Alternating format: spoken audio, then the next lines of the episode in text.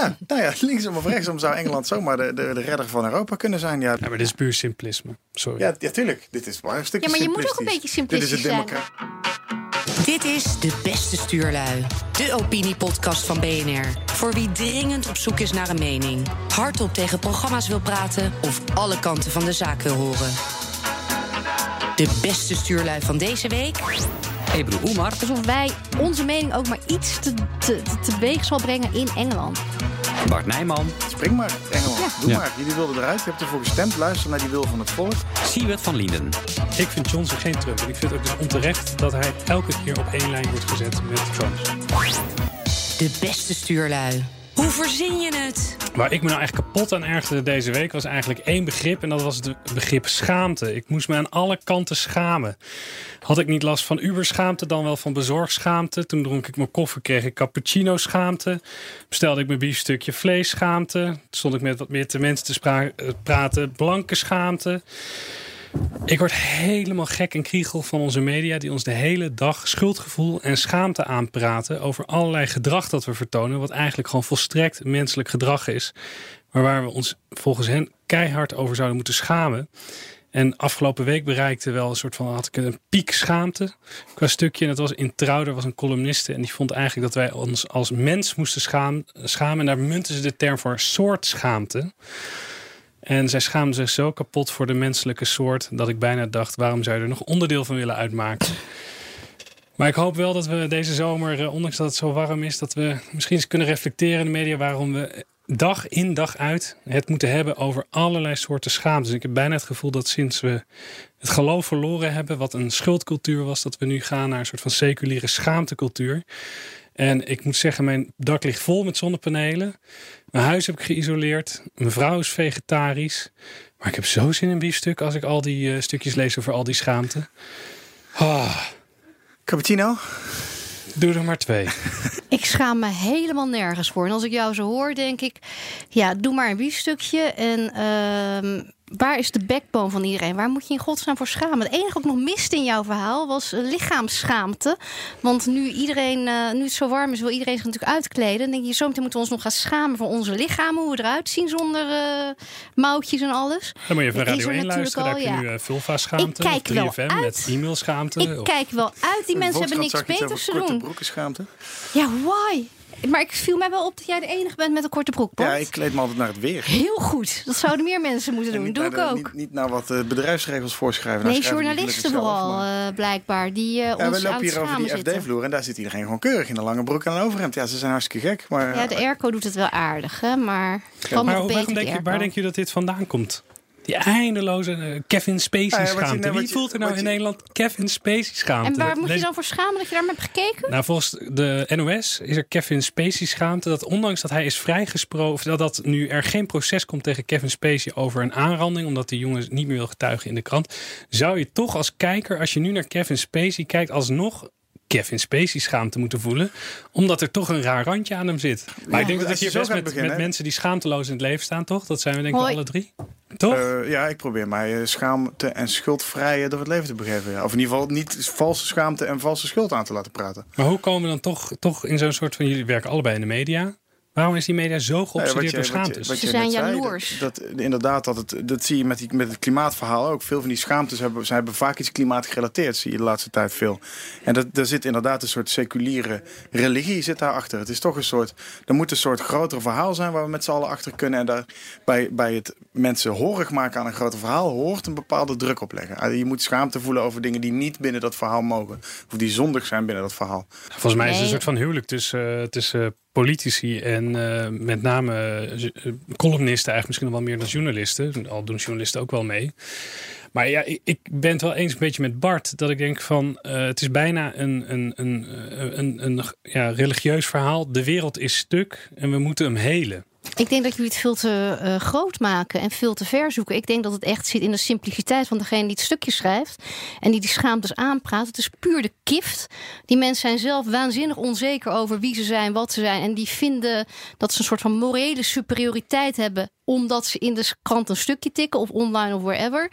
En dingen horen niet. En dan denk ik, get a life, mens. Uh, ja, ja, de maar armoe van, je, van andere schaamte aan Het wordt wel versterkt door, door, uh, de, door het soort moraliteit aan te hangen. Daar, dat is dat. De ja, maar dat is de journalistiek. Dat, ik vergelijk het vaak met, met uh, de stiltecoupé-sticker. Als je in een treinwagon zit waar geen sticker hangt, kun je je storen aan andere mensen die praten. Maar dan heb je geen recht om er iets van te zeggen. Als je iemand hoort praten in een stiltecoupé, kun je die sticker wijzen. En heb je een soort moral authority om tegen andere mensen te zeggen: jij moet je bek houden. Pure en dat armoe. gaat dan vaak ook nog met een zekere agressie. Dan wordt het niet vriendelijk gevraagd. Dan is het wijzen naar die sticker en zeggen: kop dicht. Ja, mensen zijn dat... eindelijk eens keer de baas over een ander, kunnen wat zeggen.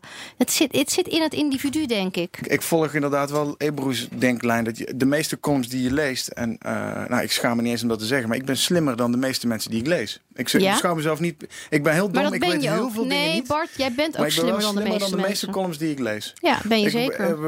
Ik kan misschien meteen een bruggetje maken naar mijn grootste ergernis deze week. Wij waren uh, met de hele Geen Stelredactie op de Zwarte Cross. We waren daar mediapartner. We waren daar nog nooit geweest.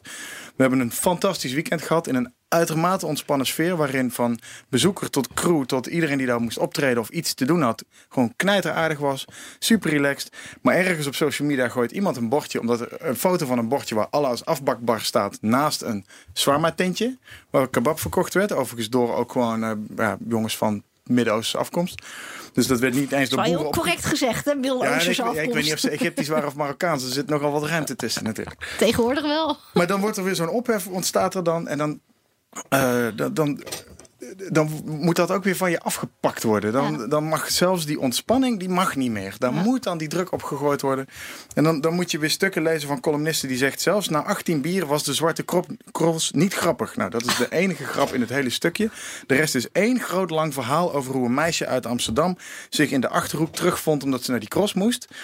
En vervolgens daar erachter komt dat degene die de camping beheert een boer is die CDA stemt. En dat strookt niet met haar wereld. En vervolgens gaat ze ineens overal dingen zien die eigenlijk niet meer kunnen. Terwijl die daar de norm zijn. Ze schrijft zelfs letterlijk in dat stukje. Ja, ik merkte hoezeer ik zelf in een bubbel zit. Maar in plaats van dat ze uit die bubbel trad, probeert ze alle andere mensen in haar bubbel te dwingen. Ja. ja dat, is, dat is een soort van. Ja, ik, dat is gewoon domheid. Het is gewoon pure domheid. Het is uh, de arrogantie van iemand die in Amsterdam woont en een stukje mag schrijven voor drie kwartjes. Dat is het. Meer is het niet. Wat een treurige leven. Leeg, leegheid is dat je leven dan is. Ja, ja, als je denkt dat je iets heel belangrijks doet... als je dat bordje daar weg laat halen. Terwijl ik stond dat daarin... denk ik wel dat ze dat denken. Ik denk dat ze daar heel blij mee zijn. Ja, maar ook dat ze gewoon moedwillig verzuimen om die context toe te passen. Want er stonden tientallen van dat soort bordjes op de cross... die alles en iedereen op de hak namen. Op het persterras stond een bordje waarop stond... hier wordt nepnieuws gemaakt. Maar wat vind je er dan van dat die daar die... binnenloopt, die grinnikt een keer... en die maakt zich daar verder niet druk om. En als je dat wel doet, ja, dan ben je die ene zure lul van NRC. Maar wat vind je er dan van dat de organisatie bordje weghaalt? Ja, dat is natuurlijk wel heel tragisch. Dat hadden ze niet moeten doen. Nee. Want zodra je daar dus aan toegeeft... Ik ja. zag zelfs dat de Asuna-moskee... toch niet de gezelligste moskee van dit land... een juichend Facebook-bericht had over dat gewone moslims en moslima's... dat stond er letterlijk... dat die het voor elkaar gekregen hadden... om gewoon een soort uh, burgerbeweging te doen... waardoor die uh, moslimhaat, uh, moslimhaat zaaiende bordjes werden -hmm. weggehaald. Ik denk, nou, als... Ja, waar is de moslimhaat? En wat is je winst als er zo'n bordje wordt weggehaald? De vraag is, waar is de humor gebleven? Ja, dat is en denk, denken ze nou echt niet zelf dat de moslimhaat... of, of, of een, een zekere aversie tegen moslims... alleen maar groeit als je dit soort dingen ook al gaat verbieden? Ja, het wordt een beetje gedaan door het volk der magnieters, toch? Ja. Mag niet. Ja, en iedere keer als iemand zegt van... Uh, als mensen boos reageren, halen ze daar hun gelijk uit. Zie je, kijk, kijk, zie je wel, al die white fragility van al die witte mensen die nu heel boos worden... bewijst dat wij een goede zaak aan het dienen zijn. Nee, iedereen wordt boos omdat je iets totaal idioot zegt. En mensen denken van, als je met een redelijk argument komt, willen we luisteren. Maar als je, gaat, als je je zo gaat gedragen over dit soort dingen, worden we boos omdat het onredelijk is. En die onredelijkheid dus ook nog kan winnen doordat zo'n bordje wordt weggehaald. Ja. En dat maakt mij in ieder geval behoorlijk pissig altijd. De kwestie. De stuurlui op hun best. I tell you what the EU. If the EU were an animal, I tell you what it would be. The EU, symbolically, the EU would be a lobster. The EU, by the very way it works, encourages its participating members to order the lobster at the joint meal because they know that the bill is going to be settled by everybody else and normally by the Germans. So that's what the EU would be. It would be a gigantic lobster with a with a um, butter sauce or something like that. If you don't get us out of the EU by the 31st of October, will you resign? We're going to come out on October the 31st. De felicitaties aan het adres van Boris Johnson stromen binnen.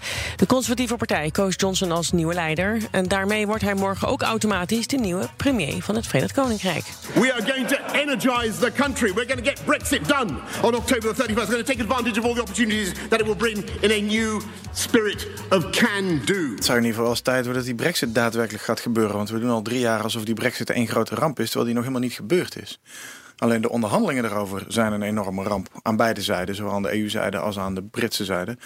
Uh, ja, of, of Bojo hem wel gaat leveren in die korte tijd die hij heeft tussen nu benoemd worden en die 31 oktober. Het waagt wel te betwijfelen, want hij roept wel makkelijk harde brexit. Maar hij heeft ook een paar keer van standpunt gewisseld. En als je echt eerlijk bent, dan moet je hem ook benoemen als de de echte opportunist die de eerste is die echt profiteert van Brexit. Want hij heeft er de premierstitel met een rare omweg mee verworven. Of hij politiek kan leveren. Ik wacht dat even rustig af. Want ik zit al drie jaar te wachten op het moment dat het uh, aan iedere deadline en ieder breekpunt wordt toch weer uh, geamendeerd op een of andere manier, wordt toch weer opgerekt. Dus uh, nou, eerst zien dan geloven. Ik denk niet dat hij iets kan wat May niet gelukt is. Ik denk dat May expres dwars gezeten is. En ik ben heel erg benieuwd hoe ze dat bij Johnson niet gaan doen. Die brexit is de brexit. Ik bedoel, de, termen zijn nooit positief voor een heleboel mensen. Dus waarom gaan ze dan nu op, zouden ze dan nu opeens het wel eens zijn met Johnson, uh, zijn onderhandelingen, en niet met die van mij? Ik geloof niet dat er wat anders uit gaat komen. Ja, Johnson zegt dat hij gewoon harder gaat dreigen. Van ja, als jullie niet aan, aan, onze mensen voldoen, dan wordt het gewoon een harde brexit. Zijn we weg, hebben we allemaal een probleem.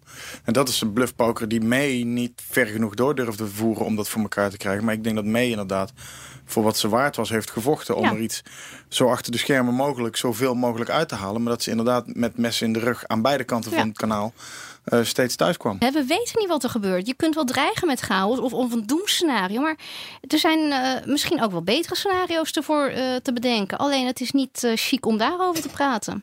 Ja, ja, dan kun je het sprongetje naar Trump maken. De man is een mafkees en je kan zijn geschiktheid voor dat ambt ernstig in twijfel trekken. Maar in die 2,5 jaar dat hij er nu zit, heeft hij nog niet echt iets gedaan waarvan we denken: oh jee, dit gaat ons tot gigantische problemen bezorgen. Dus ja, spring maar, Engeland. Doe maar. Jullie wilden eruit. Je hebt ervoor gestemd. Luister naar die wil van het volk. Doen, en dan kun je pas echt zien wat Brexit betekent en wat Brexit oplevert of kost. Of allebei. Maar op dit moment is het gewoon alleen maar zo'n twilight zone van onderhandelen over iets wat aan beide kanten van het water de helft en zeker de hogere kasten niet willen. En waardoor het volk maar zit te wachten en zit te duimen draaien of het eindelijk een keer gaat gebeuren. En ondertussen maar doemverhalen in de economie pompen en in de media pompen over wat er allemaal voor verschrikkelijk gaat gebeuren en staat te gebeuren en zal gebeuren. Je hebt geen idee, je weet het gewoon nee. niet. En ondertussen ben ik heel benieuwd wat er dan gaat gebeuren. Dus let it happen. En ik ben heel benieuwd wat er gaat gebeuren. Ja, ik ben er denk ik toch wel iets, uh, ja, toch wat somberder over of uh, wat gematigder in. Ik denk wel dat er. De eerste vraag was: is er iets veranderd? Ik denk dat er wel iets fundamenteel veranderd is aan die onderhandelingstafel. Namelijk, het was eerst zo dat de EU probeerde eigenlijk Groot-Brittannië aan haar deadlines te houden. En Groot-Brittannië probeerde die deadline voor zich uit te duwen. Dat was eigenlijk wat we met Theresa May hebben gezien. En wat we nu zien is dat Boris Johnson, die heeft nu een keiharde deadline gezet hè, op 31 oktober. Als er niks is, ga ik eruit. En Ursula von der Leyen heeft in haar openingsspeech in het Europees Parlement gezegd: als het nodig is, dan ben ik nog bereid tot verder uitstel. Dus aan die onderhandelingstafel, daar is, dat is eigenlijk 180 graden gekanteld. Ik denk dat Theresa May een vrouw van uh, groot verantwoordelijkheidsgevoel was. En Boris Johnson is gewoon een bewezen opportunist. Uh, die, wat Bart zegt, uh, bluffpoker speelt. Ik denk dat het heel, ja, dat is, dat is zijn spel. Dat is denk ik net zoals die andere, de andere president aan de andere kant van de oceaan, is onvoorspelbaarheid. Dus um, de Britten waren gewoon heel slecht in het onderhandelingsspel met de EU. Ze waren ook heel voorspelbaar. En daardoor waren ze heel makkelijk in de hoek te zetten. Ik denk dat met Boris Johnson dat veel ingewikkelder is. Omdat je niet echt zeker weet wat zijn volgende stap zal zijn. Hoe serieus hij zijn bluff noemt. Ja, dat... En ik denk ook dat dat onvermijdelijk gaat leiden voor de 31ste tot een explosie. En die explosie, ik denk dat Boris Johnson ziet dat hij nu in allerlei kleine districtjes is die verkiezingen aan het verliezen. En die ziet met hoe de uh, het, het, het, het, hoe het dekkaart nu is geschud met dit lagerhuis, kan hij niet zijn bluffpoker spelen. Dus hij zal die kaarten opnieuw willen schikken. ik denk dat hij, hij heeft het zelf gezegd dat hij het niet gaat doen. Maar het lijkt mij bijna onvermijdelijk dat hij als eerste zet in zijn bluffpoker. eh, gaat kijken wat verkiezingen opleveren. En ik denk dat hij het gevoel heeft dat hij Jeremy Corbyn kan marginaliseren. Ehm, en dat, ehm, wat, dat dat, wat dat betreft een beetje een herhaling van de geschiedenis krijgt. Theresa May heeft het ook geprobeerd. Die heeft verloren. En ik denk dat Boris Johnson denkt, ik ga misschien wel een soort gelijks doen. En ik ga het winnen.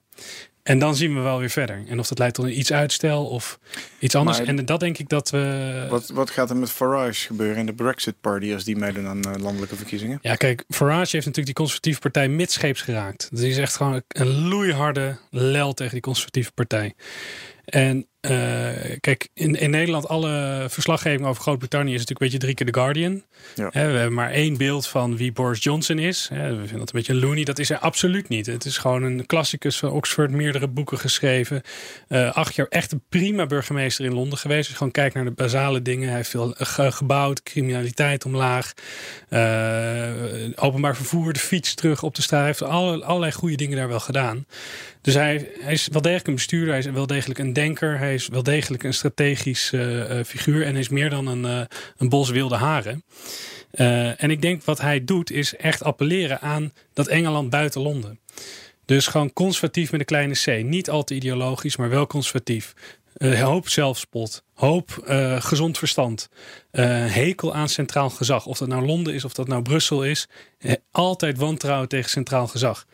En ik denk dat dat zijn manier is via dat rurale eh, Groot-Brittannië. Ja, dat is wel het speel- om Farage aan te pakken. En dat is ook het enige recept waarmee je dat spook weer in die fles krijgt. Ja, dat is het speelveld waar Farage ook speelt. Die is ook anti-Londen, anti-grote steden, anti de, de, de rijke bankiers en de, en de, en de blanke bestuurderselite. En de, en de verleiding is denk ik voor de conservatieve partij om terug te trekken in die Londense bubbel. En, en, en Johnson ziet, als ik dat gevecht wil winnen, dan moet ik het gevecht ook aangaan. Dan moet ik dat gevecht aangaan op de grond van Farage. Ja. En eh, wat dat betreft denk ik dat hij ook de betere eh, leider nu is van de conservatieven dan, eh, dan In de Theresa pub May. dus, want Farage zijn favoriete quote is altijd every pub's a parliament. Ja, maar, maar kijk naar. Kijk, alle, ze, ze lijken ook heel erg op elkaar. Farage en, en Johnson zijn allebei mediapersoonlijkheden. Hebben allebei echt een flinke dosis humor. Kunnen connecten van hoog tot laag. Met iedereen geschiedenis als hobby. geschiedenis als hobby. Dus die, die lijken ook wel een beetje op elkaar. Ik denk dat het ook heel, ja, dat op een hele leuke manier kan gaan U knetten. zegt hè, dat een hele leuke manier knetteren. Dat is eigenlijk wat politiek is verworden. Het is verworden tot een soort van show. ehm, waarbij we dit soort dingen zeggen. Maar waarbij vergeten wordt dat er nog een. Dat het allemaal een enorm gevolg heeft, een enorme impact heeft. Dus wat, wat is een politi- politicus nog? En wat is. Ja, is het is inderdaad is het is politiek een spelletje voor de media die erover Ja. schrijven? Of moet het uiteindelijk wel echt ten dienste Ja. staan van het volk? Want dat laatste is natuurlijk waar, Ja. de, waar de grote disconnect zit tussen bestuur en ook media, denk ik, versus het volk. Die denken dat ze inderdaad de krant openslaan en ze moeten lezen dat ze geen cappuccino meer mogen. En tegelijkertijd eh, rond zo'n brexit, daar hebben ze een stem in gehad en daar worden, ze- wordt niet naar geluisterd. Hetzelfde hebben we natuurlijk in Nederland met het Oekraïne-referendum gezien.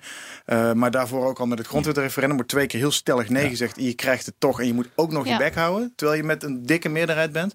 Ja, dat, die disconnect ga je niet fixen met eh, interessante spelletjes en, en eh, het, het theater tussen politici onderling waar de media over praten. Het moet uiteindelijk wel iets Theater is het juiste woord.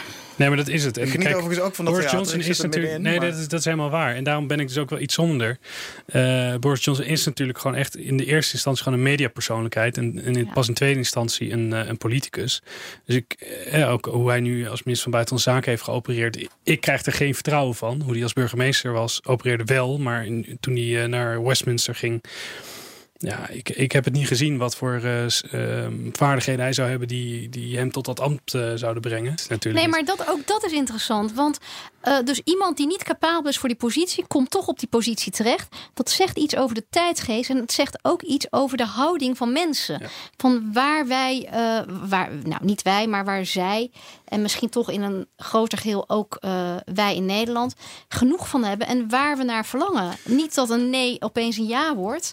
Maar de hoop is er nog steeds dat er mensen opstaan die wel doen eh, wat ze beloven. En wat eh, wij, zij allemaal willen. Het is allemaal al lang beter bezig natuurlijk. Eh, Van de week twitterde Guy Verhofstadt een stuk van een Rus, Russische politicus. Of ik weet niet precies. Hij noemde hem zijn vriend, maar ik heb niet geklikt wie de man precies was.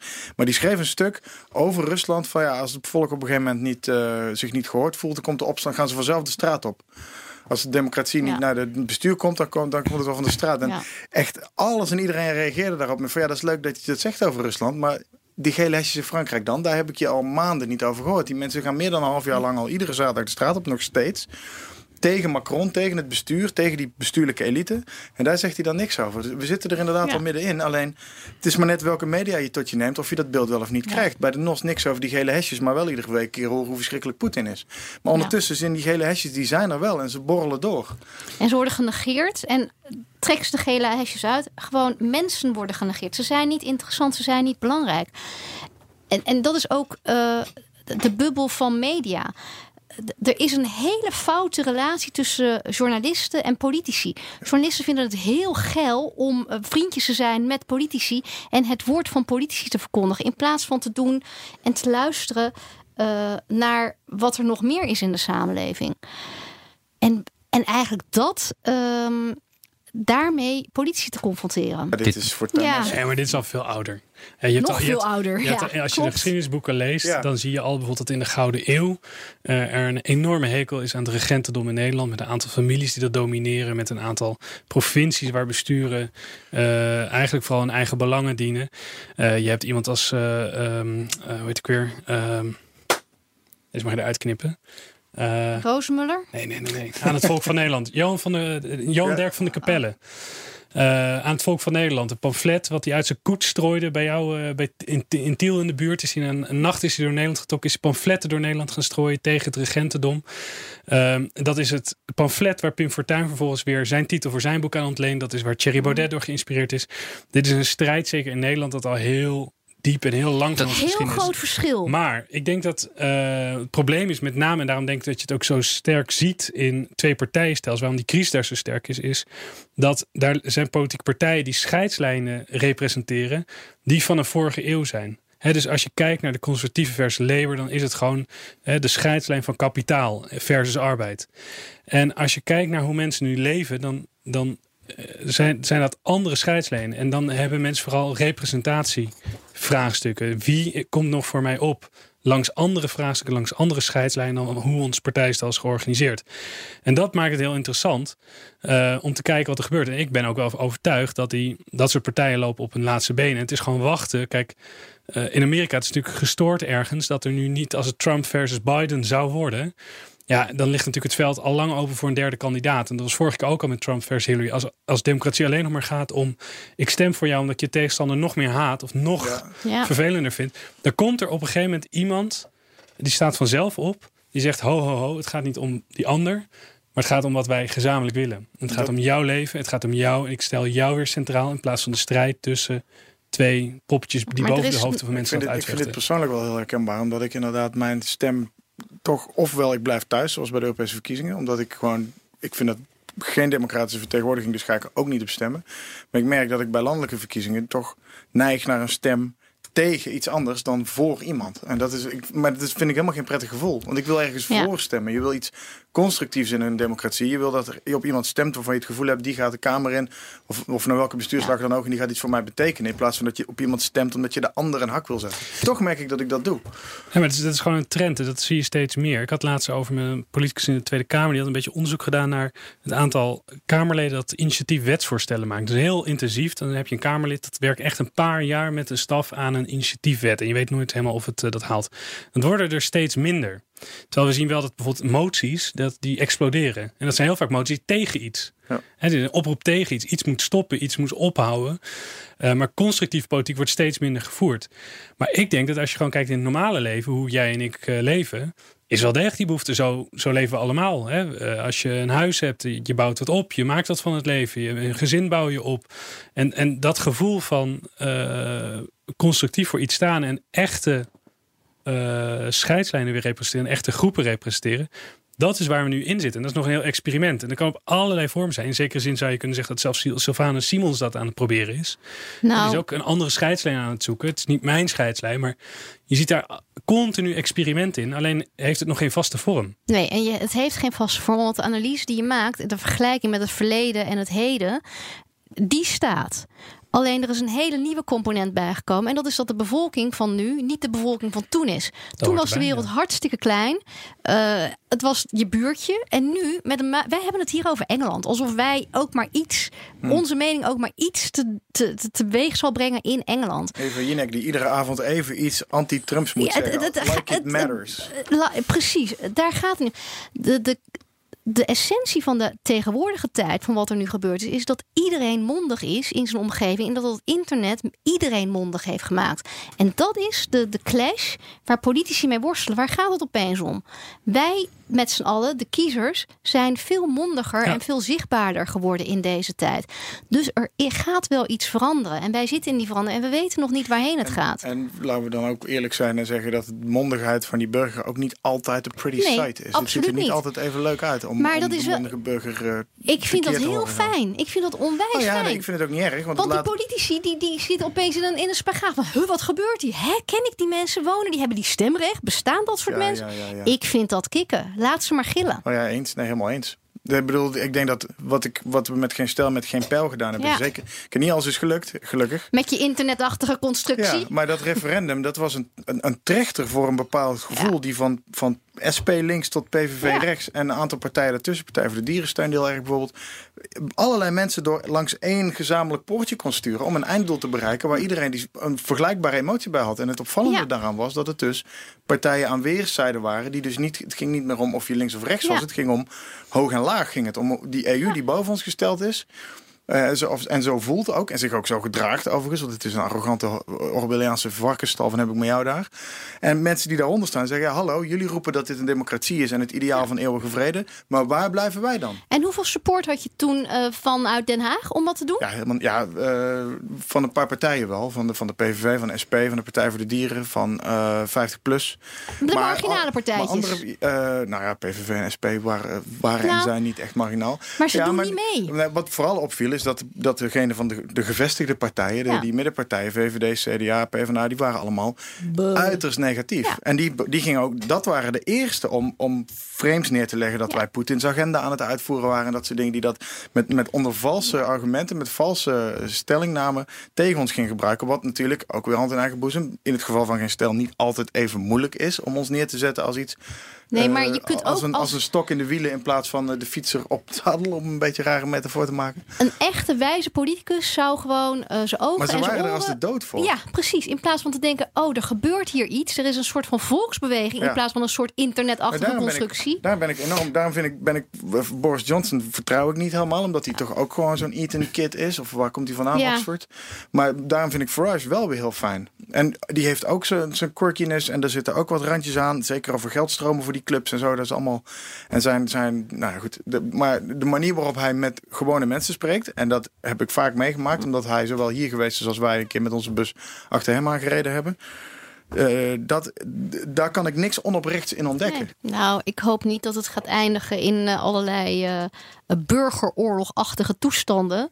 Ehm, ik vind het heel erg fout om dat te dreigen. Ik vind het heel erg eh, jammer dat in Den Haag mensen zitten die de, eh, eh, de kans daarop niet helder inzien. En dan, weet je, een burgeroorlog hoeft niet per se van hier naar de overkant schieten te zijn.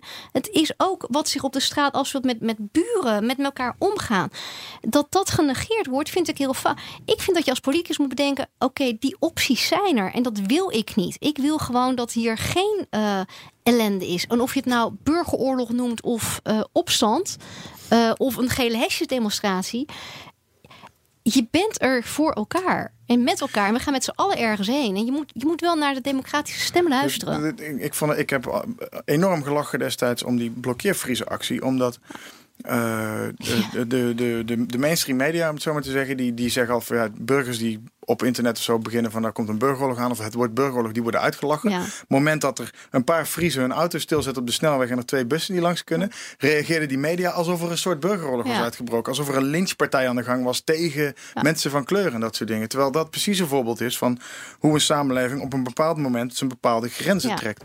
Ook weer terug naar deze week, naar die Zwarte Cross. De Cross biedt excuses aan en haalt dat bordje weg. Maar eh, onder andere een column van Oscar Nakil in, de, in het AD. eh, ik heb nog nooit een column van hem zo hard gedeeld zien worden. En in die column schreef hij, ja, nou hebben die verdomd die gekken weer gewonnen. Laat ze nou eens niet te langs. Een soort blokkeercolumn schreef hij, zo je wil. En die werd onwijs veel gedeeld. Die had 10.000 likes, en vijf, weet ik veel, hoeveel retweets. Iedereen had het de hele dag over die column. En daaraan merk je dat mensen toch ook wel dat bordjesincident weer beschouwen. Ja, dit is nou wel een keer een beetje de druppel. Ja. Hebben we nou verdomme een festival ergens in de Achterhoek... waar alleen maar boeren komen die gewoon een biertje willen drinken... en een beetje met de motor willen crossen. En dan komt er weer een of andere trut... of een stapel trutten uit Amsterdam komen vertellen... dat het er daar net zo uit moet zien als de Herensociëteit... in de Rode Hoed op vrijdagavond. Ja, oprotten. De spanning uit zich voornamelijk digitaal. Die uit zich fel, die uit zich veel. Die zie je, die zie je alle dagen voorbij trekken. Maar die, soms denk je wel eens van... oké, maar daar komt hier links of rechts wel eens een keer een fysieke uitspatting uit voort. Ook in Eindhoven, Sinterklaas Ja. in tocht. Sinterklaas is ook zo'n ontzettende... eh, Wrijvingsmoment. ja, dit is gewoon een, de Sinterklaas is een kruidvat geworden. En beide partijen hangen er al lont in aan alle kanten. Volgens mij zit er iets anders onder. Ehm, en dat is dat in Nederland de roep om directe democratie vaak komt van mensen die zien dat ze aan de kant van een meerderheid staan. En elke keer weer de minderheid vormen, uiteindelijk aan het eind van de rekening. Dus dat ze zien dat die representatieve democratie op een aantal terreinen continu, zeg maar, tegen de kansen in leidt tot een verlies. Dus eh, Europa, migratie. En dat is dus eigenlijk betere representatie. En als ze zien dat dat keer op keer niet gebeurt, zeggen ze: oké, dan heb ik jou ook niet nodig. Dan schuif ik die representatieve democratie opzij. En dan wil ik gewoon een keer. Dan gaan we erover stemmen via een referendum. Of dan wil ik het zelf wel een keer zeggen. Ehm, en ik denk dus dat je het eigenlijk moet omdraaien. En dat we veel beter moeten kijken naar. ehm, hebben we een elite die luistert? En hebben we een goede elite? En ik denk dat heel veel mensen eigenlijk. eh, veel meer dan willen spreken, eigenlijk gehoord willen worden. En dat er andere mensen moeten zijn die zorgen kunnen snappen en vertalen. En die complexiteit Eens. ervan kunnen terugbrengen tot een begrijpelijk eh, en simpel moreel Ja, eh, oordeel. in plaats En- van nog ingewikkelder maken en dan zeggen dat de gewone man het niet snapt. Ja, precies. Dus, dus ik niet. Nee, dat elite dat niet. moet doen. Dat is ook hartstikke Zoals nodig. ook En, democratie is, is in de kern is een, is een competitie tussen elites. Ja. Dus eh, de elites die elkaar afwisselen in het besturen van een land. Elites die met ideeën spelen en daarin een samenleving kneden. Alleen die band moet heel, heel goed versterkt worden. En, en daarin heb ik eigenlijk wel zorgen in Nederland veel meer. En ook, ik denk, ja, de meest extreme voorbeelden daarvan op aarde zijn gewoon de Verenigde Staten en het Verenigd Koninkrijk. Zijn gewoon echt verrotte democratieën. Kan het echt niet anders zeggen. Eh, dat, dat- als, ja, daar moeten we heel goed naar kijken. Als we dat niet willen, dan moeten we echt wel een aantal dingen veranderen. Eh, Ja, en, en Amerika is geen verrotte democratie omdat Trump gewonnen heeft, maar omdat alles wat er om die man heen zit. eh, Trump is een reactie op een ja. democratie in crisis. Ja. Precies. Het feit dat het, het is het mooiste, slimste, meest begaafde land op aarde. eh, met een bevolking waar je vingers bij af kan likken. Het feit dat zo iemand naar het Witte Huis gestemd wordt. Kan je niet anders zien dan een reactie op eh, Ja. wat er in Washington gebeurt. Ik vind Johnson geen Trump. En ik vind het ook dus onterecht dat hij elke keer op één lijn wordt gezet met Trump. Ze delen wel een beetje. Trump zelf deed het. Ja, hij deed het zelf. Ja. Trump noemde hem de- ik, ik vind Johnson geen Trump. Als ik met iemand Nee, ik ook niet. eh, Johnson zou moeten vergelijken, dan is het een soort van moderne mediaversie van eh, iemand die eh, in een Churchill-kostuum loopt. Dat is volgens mij de beste vergelijking. vind ik wel Weet mooi. je, ik wil nog even terugkomen over eh, op ehm, dat lont in het kruidvat. Ehm, ik denk dat een hele grote fout die gemaakt wordt, is ook om te denken dat iedereen het overal maar eens mee moet zijn. En ik, wat, wat mij altijd verbaast aan de Nederlandse bevolking en de Nederlandse samenleving, is dat wij zo ontzettend begripvol zijn naar de ander toe. Wij hoeven helemaal niet het met iedereen eens te zijn. Eh, en we vinden het prima dat eh, sommige mensen anti-Zwarte Piet zijn en sommige mensen pro-Zwarte Piet zijn. Alleen dat wordt zo nou, Moet of uitgemolken. het een of het ander Ja, zijn. ja. het is nou eenmaal zo. Eh, sommige mensen zijn tegen en andere mensen zijn voor. Let it Ja, be. en degene, En dat geldt dat voor handjevol alles. mensen wat Zwarte Piet Ja. definitief af wil sminken zegt, want dan wordt het tenminste een inclusief feest voor iedereen. Nou, sorry, maar jouw inclusief. iftar is ook geen feestje voor mij. Nee. En I don't care. Ga lekker je iftar houden als ik maar niet hoef te komen. Nou, sterker nog, eh, het hele columnistendom is niet inclusief. De ene columnist mag wel van alles eh, eh, in de media roepen. En de andere columnist mag dat niet. Die wordt dan meteen verketterd. Dus er is niet zoiets als een 100% inclusiviteit. Dus Dat moet je ook helemaal niet willen. Dat Want moet daar, je niet. En daar moeten we eens een keer vanaf. Er zullen altijd mensen het niet eens. Maar het is net zoiets als van die blonde meisjes met blauwe ogen die door iedereen aardig gevonden willen worden. Not gonna happen. Grow up. Nee, maar dat ben ik het met je eens. En, en in het verlengde daarvan denk ik ook van... het gaat ook over het leren van je verlies nemen. Ja. Zowel als kiezer als ook als elite. Eh, dus eh, als kiezer moet je ook snappen dat je niet altijd je gelijk krijgt. En als elite moet je ook af en toe, denk ik, ook symbolisch je verlies Ja, durven. durven. nemen. Dus als je een keer een referendum verliest, zeggen: Oké jongens, eh, deze hebben we verloren. We hebben naar jullie geluisterd. Eh gaan we zo Hoor doen. je ook punten mee door dat En te als dat misgaat, dan kan je volgende Maar keer kiezer zeggen: ja, Ja. jongens, jullie wilden het. Dan Ja. gaan we volgende keer je- gedraag je maar eens net zei. verantwoordelijker. Ik denk dat dat als, als, als er geluisterd was naar die uitslag, was iedereen tevreden Ja. geweest. Zelfs als, als de uitslag, als uiteindelijk dat associatieverdrag alsnog getekend wordt, maar er wel echt gewoon een eerlijk verhaal bij is van oké, wij We hebben zijn het nu even over Oekraïne. duidelijk doen we Ja. iets te snel met wat we aan het doen zijn. Eh, Ja. Ja, nou ja, je kan het ook naar Brexit vertalen inderdaad. Ja, mensen willen gewoon alleen maar dat het wordt uitgevoerd. Ja. En dan zien we daarna wel weer verder. Het, het- ze hoeven niet per se te roepen dat de EU zo stom is. Ze hebben gewoon besloten dat ze uit die EU willen. Doe het dan ook gewoon. Voer het uit. ja, maar zoveel mensen hebben niet en gestemd. erkennen ook gewoon dus. van oké, we hebben het verkeerd ingeschat. Misschien we zagen het anders. Toch wil net iets meer dan de helft wil er toch liever uit. Nou ja, dan moeten we daar ons narratief op aanpassen. Want het volk is nou helemaal degene die dat beslist. Tuurlijk, maar dat is ook de kracht Ja. van een democratie. Dat zei Tocqueville al. Eh, hè, de, de ultieme kracht van een democratie is uiteindelijk dat het kan terugkomen op verkeerd genomen besluiten. En dat geldt heen en weer. Dus dat kan zijn dat je nu een verkeerd besluit neemt. Over tien jaar kan je hem repareren. Of het kan dat je het hem al genomen hebt. Maar met dat met dat argument kun je altijd je eigen zin doordrijven. Nee, maar er is een zelfherstellend vermogen in een democratie. Dus ook met, bijvoorbeeld Ja, met Brexit kun je gewoon denken, eh, doen we? En als we over tien jaar het anders vinden, dan gaan we er gewoon weer bij.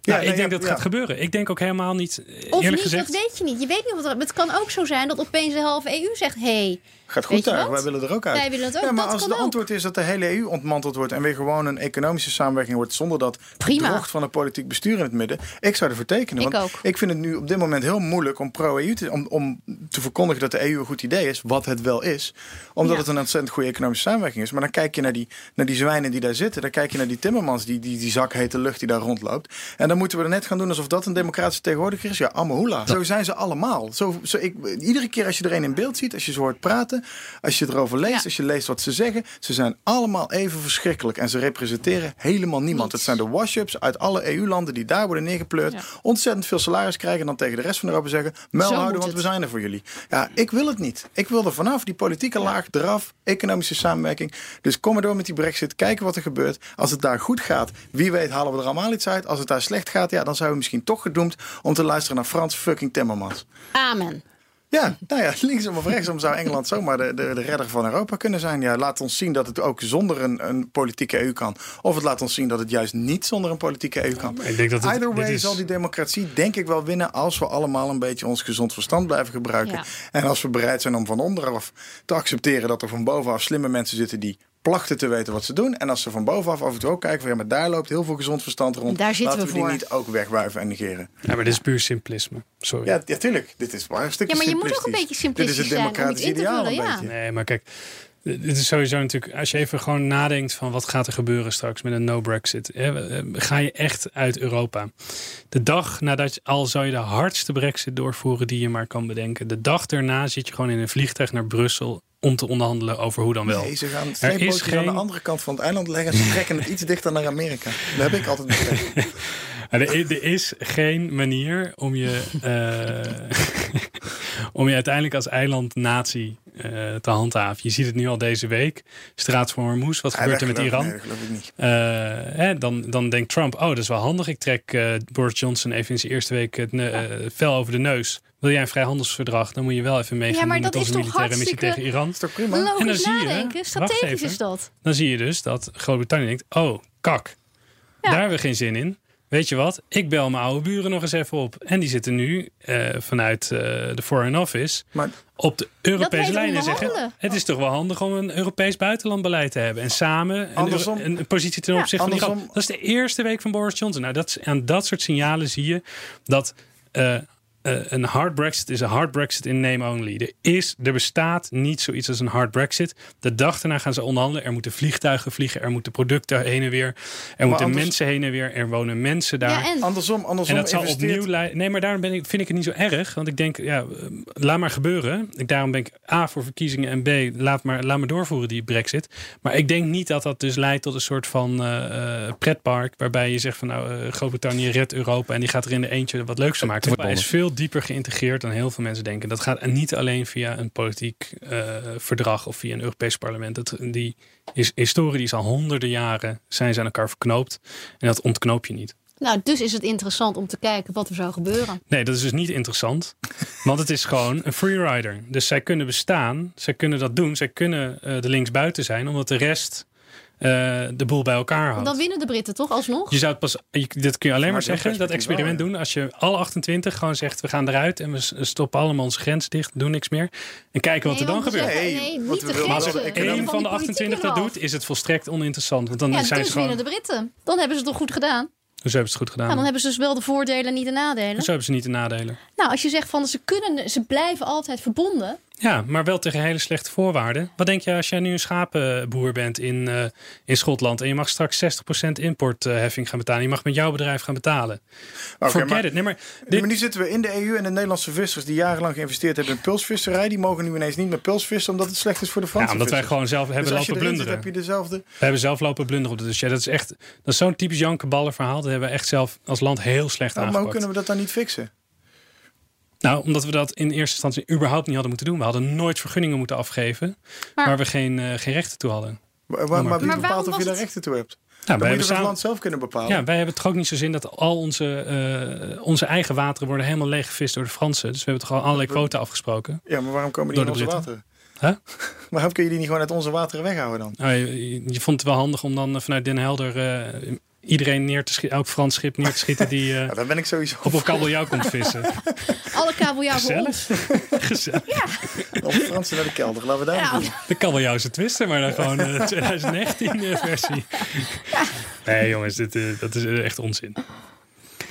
Maar mijn, mijn punt is dat ik, ik bedoel, ik weet niet genoeg van het pulsvisdossier om, om daar de, de, eh, de plussen Ja, laat ik een ander voorbeeld geven. en minnen van te weten. Maar Laat ik een bedoel, in, voorbeeld al- ik bedoel in algemene zin dat eh, daar zitten zowel aan de in als eruit zitten, zitten er haken, ogen, voorwaarden, eisen. Ja, maar je hebt hetzelfde nu eh, met al die boeren die, die last hebben van de, van de handelsoorlog tussen Amerika en China. En dan ben jij degene die mais aan het verbouwen is in Ohio of graan. En je wordt nu geraakt door China. En dan krijg je in plaats van dat je vrij op de markt je, je mais kon verkopen, krijg je nu subsidie van Trump om je verlies te compenseren. Nou, die mensen die zijn echt niet zo blij. Je zou kunnen zeggen, ja, het is zo'n zero sum, prima. Ze kunnen gewoon hun zooi kwijt. Maar het zijn toch landen, het zijn gewoon handelslanden. Die willen gewoon vrije toegang hebben tot markten, vrije toegang tot de wereld. Ja, Zo zit Amerika in dat dat elkaar, zit het? Verenigd Koninkrijk in elkaar. verantwoordelijkheid dragen in plaats van door een ander uitgekocht te worden om te compenseren. Ja. Ja, op de Daar schaal waar we nu op op opereren tegen. is dat inderdaad niet, niet, eh, niet meer te remmen. Ja, maar dan moet je, wa- waar ben je, maar even Terug naar kleine gemeenschappen. Binnen de landen. Ja, maar waar, waar ben je dan precies tegen? Vind je bijvoorbeeld dan niet dat we... Nou, ik ben tegen zoveel, Siewert. Zoveel. En we krijgen het niet helemaal helder bij jullie. Jullie zijn tegen een soort van... eh, ik- tegen de Brussels Fat ik heb, ja, ik heb een... ik de heb een, bureaucraten, eh, daar, daar hoor ik jullie tegen zijn. Ik heb een diepe afkeer van. Ik, ik vind Mark Rutte ook al lang niet leuk meer. Maar ik vind Rutte nog wel gewoon een goede winkelmanager. Rutte is een, is een, is een. We mogen best wel blij zijn met een premier als Rutte. Terwijl ik hem eigenlijk beu ben. Ik, Ja, maar je bent voor maar vrijhandel, ik vind, toch? Maar ik vind. Ja, zeker. Maar Je ik, bent voor vrij reizen? eh, dat maakt me niet uit. De grenzen mogen voor mij best dicht. Want migratie vind ik een groter probleem. Dan, eh, ik vind migratie zwaarder wegen dan mijn gemak om die grenzen over te kunnen steken. Migratie van Ja. de Belgen. Nee, de migratie van buiten de Europese grenzen. Ja. Ik wil Dus dat wil Nederland gewoon kan gesloten zeggen, Europese Jij buitengrenzen. komt er niet in, ja. Ja, maar je, niet binnen Europa hoef je niet per se. Nou, er Eh, zitten misschien ook te veel landen Oh ja, binnen dat, ja, Europa. dat mag ook, want ik vind van, arbeids, sommige arbeidsmigratie is ook niet heel gunstig. Hm. Pakt ook niet altijd even goed uit. Dus ik zou daar best wel, daar wil ik meer soevereiniteit op. En ik wil vooral dus niet die fat cats in Brussel, of nou, ik noem ze liever zwijnen, Orwelliaanse zwijnen, eh, laten bepalen wat wij wel en niet mogen. Omdat, dat ook, omdat ik dat ook nog eens zie als mensen die gewoon niet. Ik vind Rutte capabel, ik vind Frans Timmermans helemaal niet capabel. Die is alleen maar ijdel.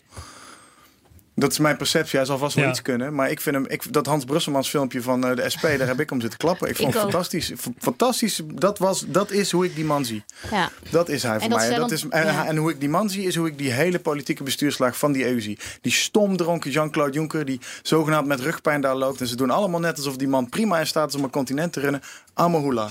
Dan heb ik dus echt liever 28 Mark Ruttes, die dat op een Ja, andere eigenlijk heb je manier liever met elkaar 28 Boris Johnsons. Nee, dan heb ik liever een Mark Rutte.